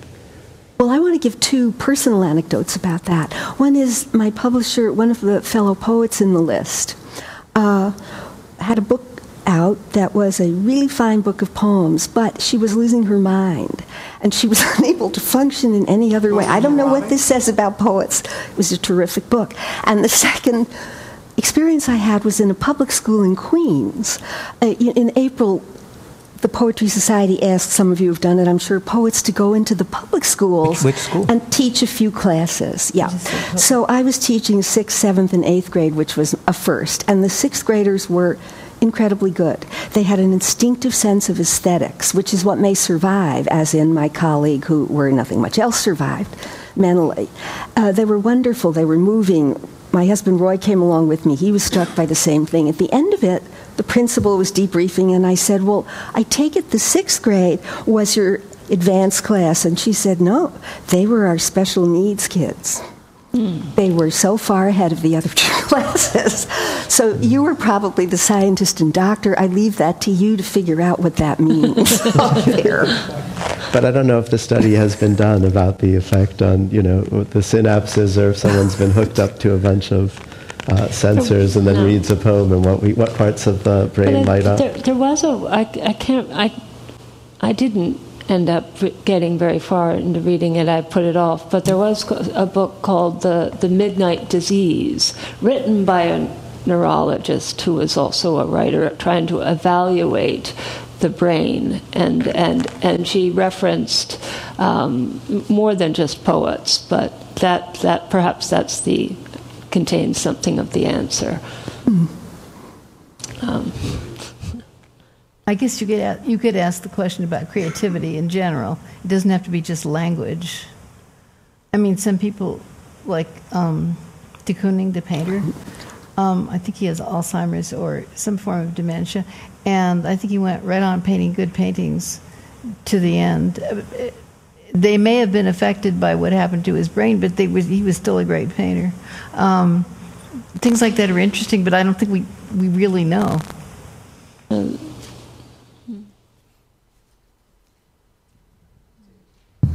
I, I um, don't have anything to say about that question specifically, although I suppose I should. I'm a psych- neuropsychiatrist.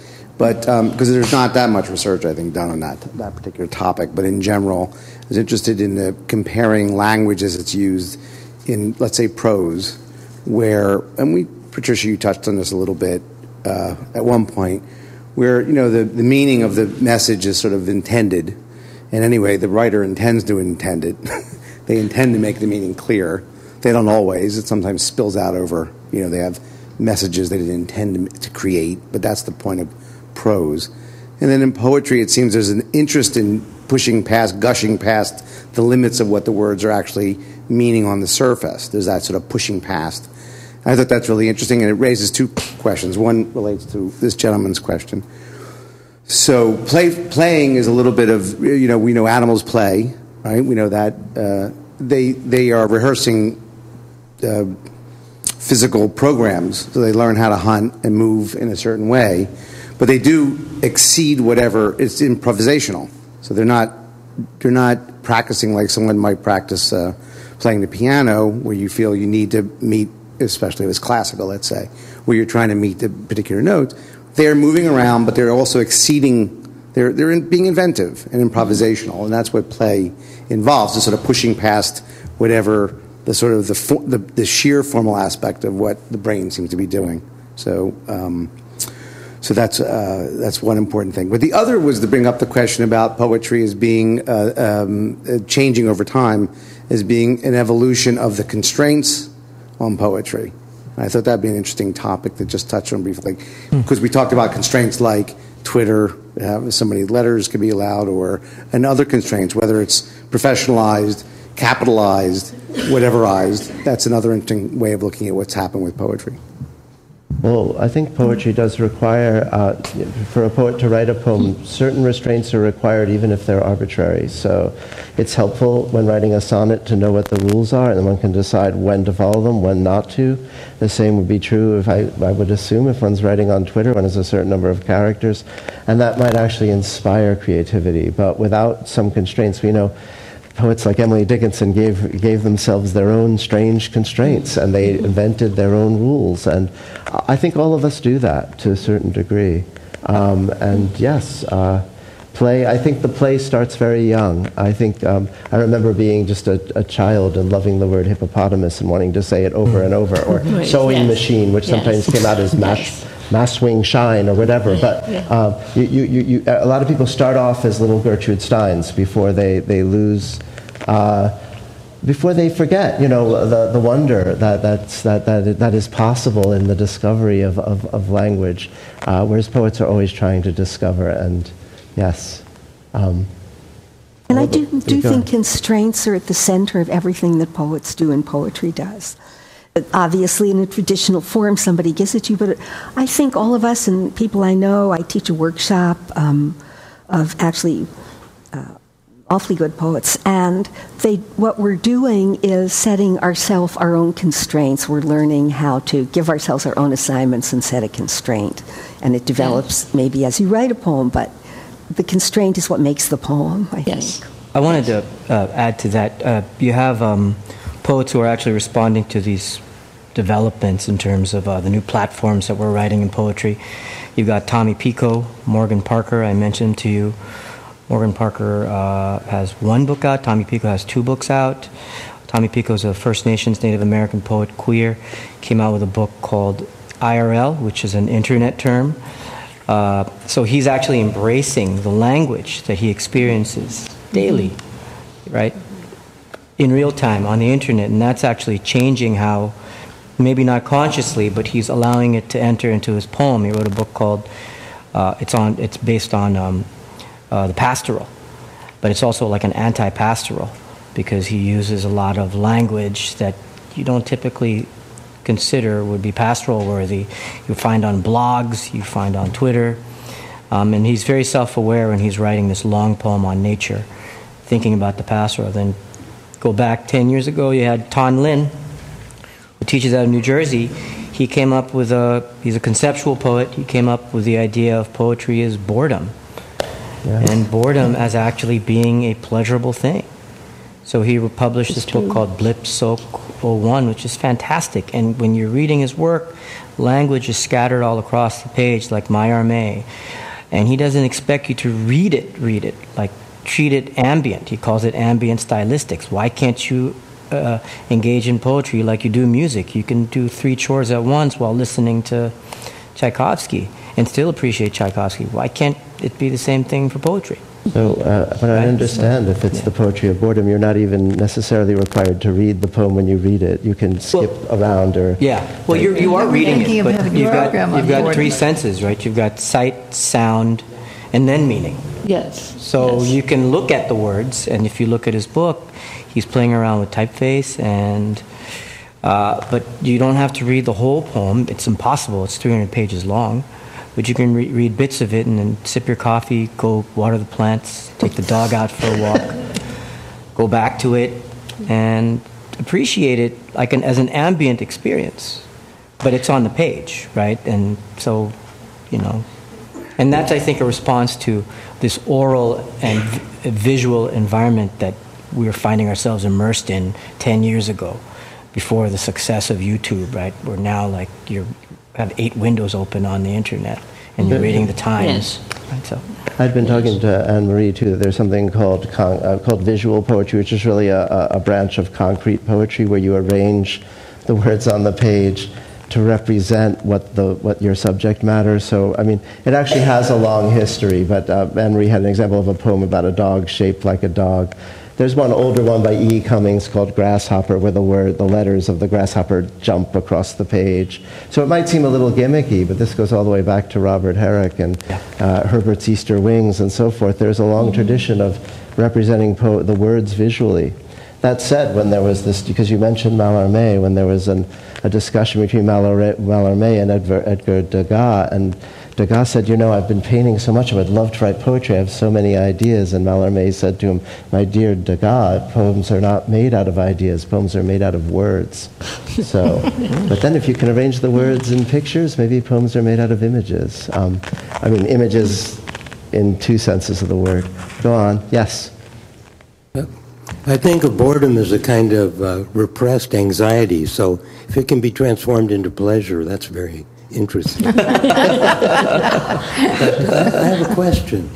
Uh, among a number of things I've been puzzling over in the course of your presentations, uh, one in particular, and that is um, well, wider and wider dissemination through more and more channels and venues, um, engagement in social and political activity, performance in a number of ways, uh, all, and even intimacy, all phenomena of the present moment. And uh, at the same time, Patricia, you were mentioned at least twice, maybe three times, the, the notion that only a handful of poems, perhaps in any given era, tend to last, to endure. And um, I'm wondering about the sort of dialectic between these two things. Because, for example, if you read, uh, as I tend to do, a lot of poetry reviews, uh, you often hear the phrase, so and so is the greatest poet writing in English at the present time, or so and so is the greatest American poet of the end of the 20th century. Um, now, if that's more than a blurb uh, to move books at, at Farrar, Straus, or Norton, um, in these reviews, mm. what what mm. does that have to do with this more and more what seems like democratization of poetry, huge diversity of poetry, and then what does what's the meaning of the greatest poet writing in whatever language? Uh, there's a clash there that I can't quite reconcile. You may well wonder about that. I, listening to you, I'm thinking if we just collected all the blurbs on the back of poetry books. But here's the real situation as opposed to um, uh, even 20 years ago, maybe uh, you would ask a list of people interested in poetry, well, give me a list of the 10 most important poets writing now. And most of the, there'd be a lot of overlap. If you did that now with even 10 or 20 mm-hmm. names, there might be no overlap, or maybe yeah. two or three names. I don't I don't think there's exactly a contradiction in what you're saying. I think it's, again, the winnowing effects of time. I think reading the blurbs could skew that in your mind. I think the best things reviewers can do, I really think most poetry reviews, first of all, there are hardly any, which is really sad. And secondly, uh, the best of them don't really talk that much about poetry. They'll give you enough of a selection from the book under review so you can judge for yourself what you think of this book, but most of them don't, as you've probably realized. Uh, they'll talk about it. I don't know if that answers your question. Well, the point is, it is a subjective claim, no matter how we look at it. If someone says this is the greatest writer, the greatest writer, according to whom, and in uh, by according to what standards, what is the and and I think um, that's the place to start. Um, Herrick, who I, I mentioned, um, you know, uh, has worked in visual forms. He, the, the reception of poets can be so odd. He was slightly, he was completely unknown during his time and then was discovered, which is, you know, centuries ago, and then was discovered in the 19th century. So that's a really odd one. Sometimes people die and then they become really big after that, like Emily Dickinson. But here's someone who just lay underground for centuries. I mean, uh, there's every kind of, and others who, uh, who, who, like Oscar Wilde, who did write some poems, very popular in his time, very popular afterwards. It's very hard to know. We can't know, actually. well, I think that it's important that you have, you, there are going to be those, the, those who last through time, but in the meantime, we're living now, and it's who we are interested in yes. as individuals, and that's, and that's important. It's important to living life who we, who we are interested in seeing and watching and um, in any reading, everything, who we are. This is now, and these are uh, various. Uh, you know, any any used bookstore in a small town will make you sad because you'll come across books that were published by major publishing houses, and you don't know who these people are. So, um, so greatest can only be temporal, really. Yeah, and and if you know yes, the, if you know yes. the future, you don't have one anyway. well, it's like oh, yes. the fact of every strong poet being a school of one, but every reader is also a school of one. And I think what Amy's saying is just look at what appeals to you. Yeah. That's the only important and thing. the word greatest is a superlative, which means there can only be one. And if many, many people are saying so and so is the greatest, then it can only mean I like this or it speaks to me. Yeah, I yes. think great should yes. be a word. Um, there should be a list of little words you can't use in poetry reviews. Yes. and great Yes. would certainly be one of them. It says absolutely nothing. But, you know, but I think what I you're- think you do yeah. touch, you touch on the connection to capital in that statement, right? Like you talk about the industry, and you can't ignore thinking about great and greatest because every year we've got a, every month we have a new award that is going to somebody, We- we wanna which combine- requires right qualifications and all that. Yeah. We- We need to combine greatest and scarcity. Scarcity. Well, American, Yeah.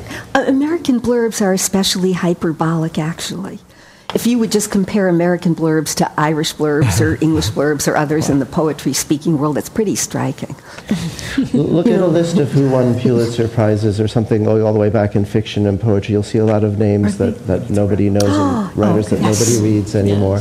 It's astounding, right? And that's a relatively new uh, prize, the Pulitzer Prize. If there were something that, that went back to th- over thousands of years, we can only imagine what would be on that list. So But Robert Bridges did write at least one great poem, Eros Turannos. I think no, no, that that's- actually, that's you know- Robinson.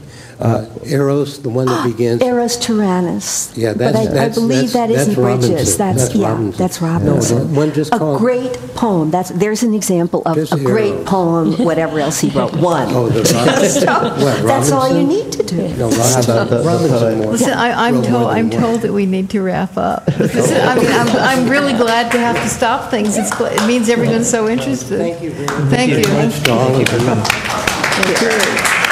Thank you all for coming.